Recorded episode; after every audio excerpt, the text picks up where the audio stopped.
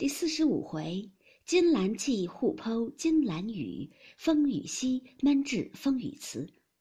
话说凤姐儿正抚恤平儿，忽见众姊妹进来，忙让座了。平儿斟上茶来，凤姐笑道：“今儿来的这么齐，倒像下帖子请了来的。”探春笑道：“我们有两件事儿，一件是我的，一件是四妹妹的，还夹着老太太的话。”凤姐笑道：“有什么事这么要紧？”探春笑道：“我们起了个诗社，头一社就不齐全，众人脸软，所以就乱了。我想必得你去做个监舍御史，铁面无私才好。在四妹妹为画园子用的东西这般那般不全，回了老太太。老太太说，只怕后头楼底下还有当年剩下的，找一找，若有呢，拿出来；若没有，叫人买去。”凤姐笑道：“我又不会做什么诗的干的。”要我吃东西去不成？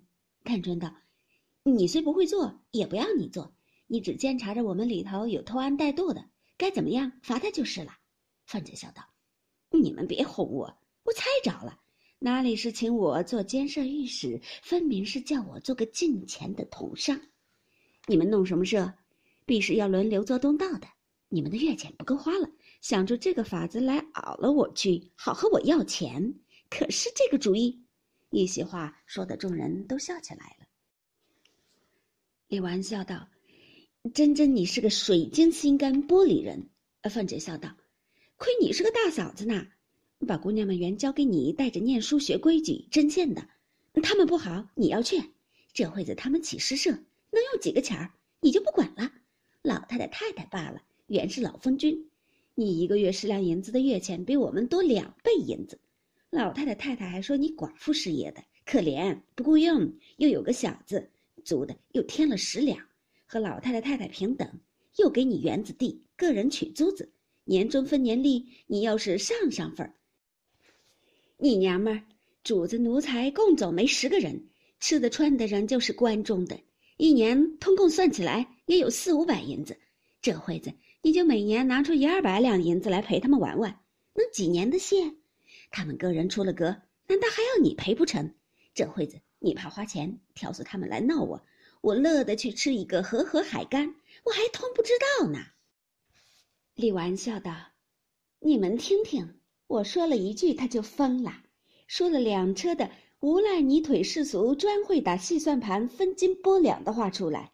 这东西，亏他托生在诗书大宦名门之家做小姐，出了嫁又是这样，他还是这么着。”若是生在贫寒小户人家，做个小子，还不知怎么下作贫嘴恶舌的呢。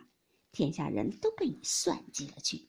昨儿还打平儿呢，亏你伸得出手来。那黄汤难道灌上了狗肚子里去了？气得我只要给平儿打抱不平。忖度了半日，好容易狗长尾巴尖的好日子，又怕老太太心里不受用，因此没来。究竟气还未平，你今儿又找我来了。给平儿湿鞋也不要，你们两个只该换一个锅子才是。说的众人都笑了。凤姐忙笑道：“竟不是为诗为画来找我这脸子，竟是为平儿来报仇的。竟不成望平儿有你这位仗腰子的人。早知道便有鬼拉着我的手打他，我也不打了。